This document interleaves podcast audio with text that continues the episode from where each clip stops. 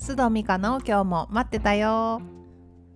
皆さんこんにちは。須藤美香です。この収録をしている時点で2021年の1月、えー、8日です。いかがお過ごしでしょうか？私の住んでいる福岡はですね昨日から結構な雪が降っていて今も窓の外がちょっと真っ白。っていう感じで寒いですね。皆さんお住まいの地域はいかがでしょうか？暖かくして過ごしましょうね。前回お知らせした45分のあの個人セッション、まあ、ライフインタビューのモニター募集ですが、まあ、早速何人かの方にご応募いただきました。ありがとうございます。引き続き今週もあのこちらの番組のリスナーさん限定で募集していますので、え興味がある方は info.mikasudo.gmail.com までご連絡くださいね。では今日も皆さんにとって少しでも気分転換になるような時間をお届けしたいと思いますのでどうぞ最後までお付き合いください。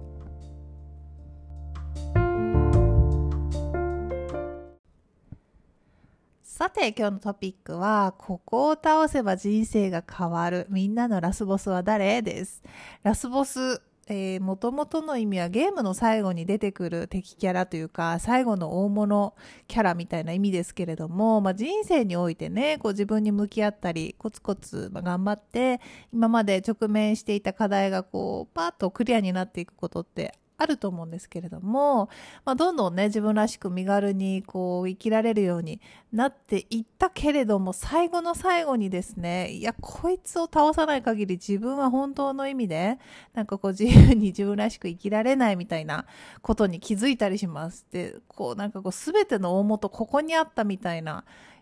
その存在に気づくんですよね。で、なんかそれをラスボスって言ってるんですけれども、どうでしょうか？皆さん聞いていて思い当たる人、私のラスボスあの人かな？みたいな頭に浮かぶ人いませんでしょうかね？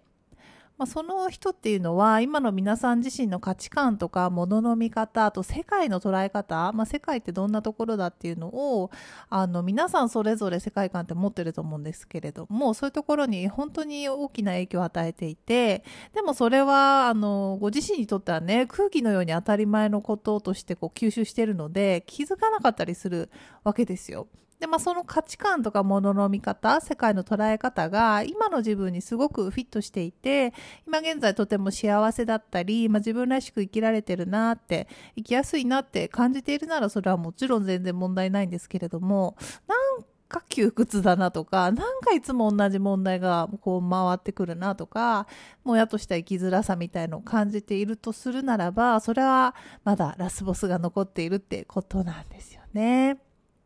で、なんかこう、ここまで来て、なんとなく、ああ、なんかこう、勘のいい方ならピンと来てる方もいらっしゃるかなと思うんですけれども、まあ、大体お母さんのことが多いですね。あの、私も含め、そしていろんな方のお話聞いてきた中で、まあ女性は特に多いのかな。自分とお母さんを同一視しちゃったりとか、あとは境界線がしっかり引けていない方、大人でもたくさんいらっしゃると思います。で、私もですね、なんかこんな偉そうなこと言ってますけれども、本当なんかこうつい最近30代前半くらいまではバリバリこう同調していたというか精神的に親離れできていませんでした。そんなこと思ってなかったんですよ自分では。でも境界線がちゃんと引けてなくて母が辛いと思うと自分がもうねなんかこうなんだろうね、異様なほど辛くなる。あの、なんだろう、こう、ね、辛い辛い思いをされてる方を見てあなんかこうあの共感するとかそういうのを超えて辛くなっちゃう。であれってこれっておかしいかなって気づいたんですよねある時。その母は自分自身ではないのになんでこう母と全く同じような感情を一緒にこんなに感じてしまうんだろうって気づいてから、まあ、自分なりにいろいろ境界線を引くようにして遅れてきた反抗期をですね30代前半でやってで、まあそのプロセスがあって結構頑張りましたね。あの、全く表には出ないというか、社会的な成功とかには全く関係ない頑張りとか成長だったんですけれども、自分の人生っていう広い意味では、すごくこう意味のあるプロセスで、あの自分も成長したなとか頑張ったなって今だに思っているくらいです。で、皆さんの中には、こう、どうでしょうか、反抗期なかったタイプの方っていませんか？まあ、いろんな理由があるとは思うんですけれども、反抗期の時に、こう、反抗したら、こう、親が死にそうなくらい弱いというか、もしくはね、実際そんな弱くないんですよ。でも、子供から見たら弱いと思って、弱いと感じていたとかですね。逆に親が暴虐的に強すぎて、反抗したらやられると思ってできなかったとか、まあ、無意識にあの思っているっていうのも含めてですね。あのそうなってると子供ってやっぱ反抗できないんですよね。で本当はそこで反抗しながら自分の価値観とか、まあ、世界観とか作っていくと思うんですけれどもそれがちゃんとできていない。で、まあ、いい子ちゃんタイプも反抗期ないかな。で私はあの、まあ、反抗なんてしたらお母さんがかわいそうってあの思っていたのと、まあ、いい子ちゃんだったので10代の反抗期はなくてですね。で当時はそれについて何とも思ってなかったんでしょ、まあ、むしろいいことぐらいに思ってたんですけれどもなんかやっぱりどこかでツケを払わざるを得ないというかで30代になって 遅れてきた反抗期ですよね。まあ、親なんてどうなってもいいし、もう、もうどう思われてもいいっていうくらいの気持ちで、もう本気でガンガンぶつかってたらですね、まあ、それだけが、あの、要因ではないと思うんですけれども、いい方向に親子関係とか家族関係がずっと変わっていって、結果的に本当に今では随分生きやすくなりました。自分らしく生きられるっていうのが、あの、そこから始まったかなと思ってます。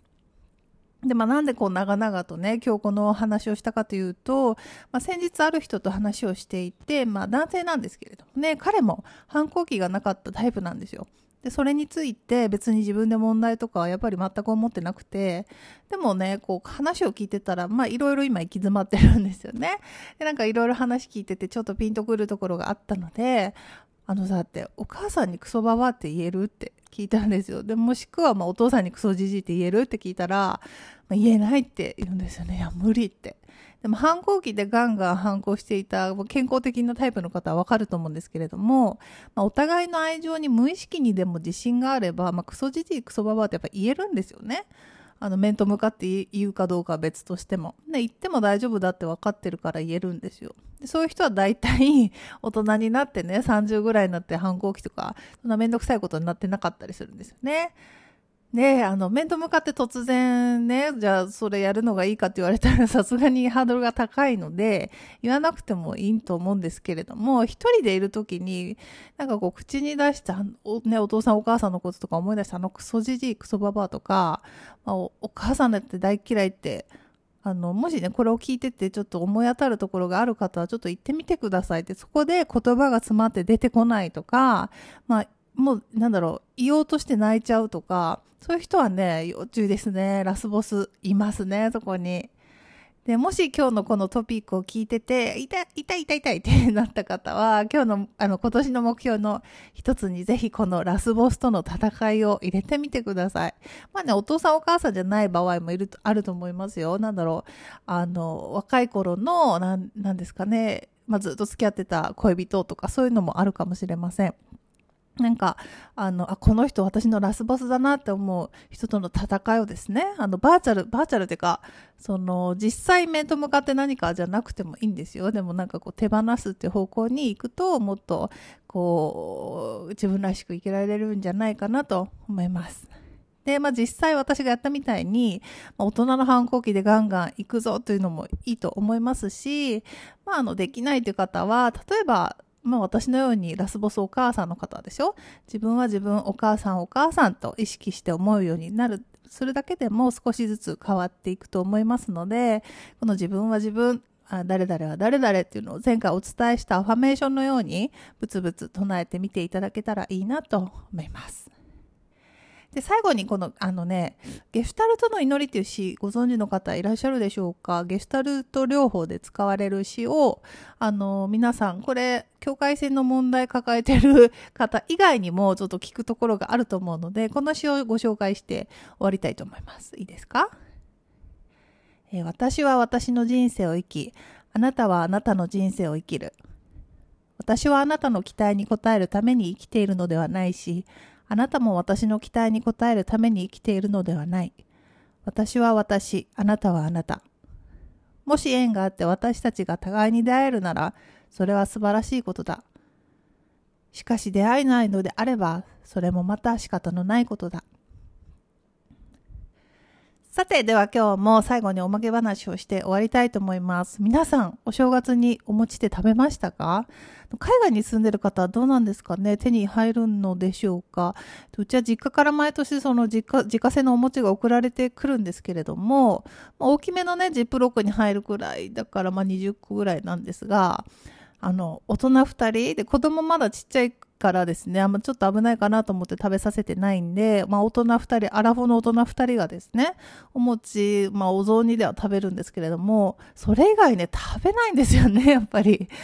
あの、子供の頃って、なんかおやつに安倍川餅とか、まあ、きなこ餅、あとあんこつけてみたいな感じで、結構ね、冬の間食べてた記憶があるんですけれども、まあ、全く食べない。で、まあ、食べたらあんまりね、体重的にも良くないですもんね。で、な美味しいんだけどね。で、あの、昨年末うち冷蔵庫をそ、冷凍庫か、掃除した時に、その年のお正月にもらったお餅が1年越しでまだ残っていて、そうこうしているうちに、あの、今年のお餅届、あの、送っといたよっていう連絡が来て、お餅がですね、あの、たまりにたまって、もう炊き込みご飯と一緒に炊いてね、簡単なおこわにしたり、なんかこう、も、なんだろう、鍋に入れたりとかしてるんですけれども、ずっとこれお餅、これどうしようかなっていう感じで残ってます。皆さんどうしてますか？なんかね、お餅の、なんだろう、消費って言ったらあれですけど、なんかいいアイデアがあったらぜひ教えてくださいね。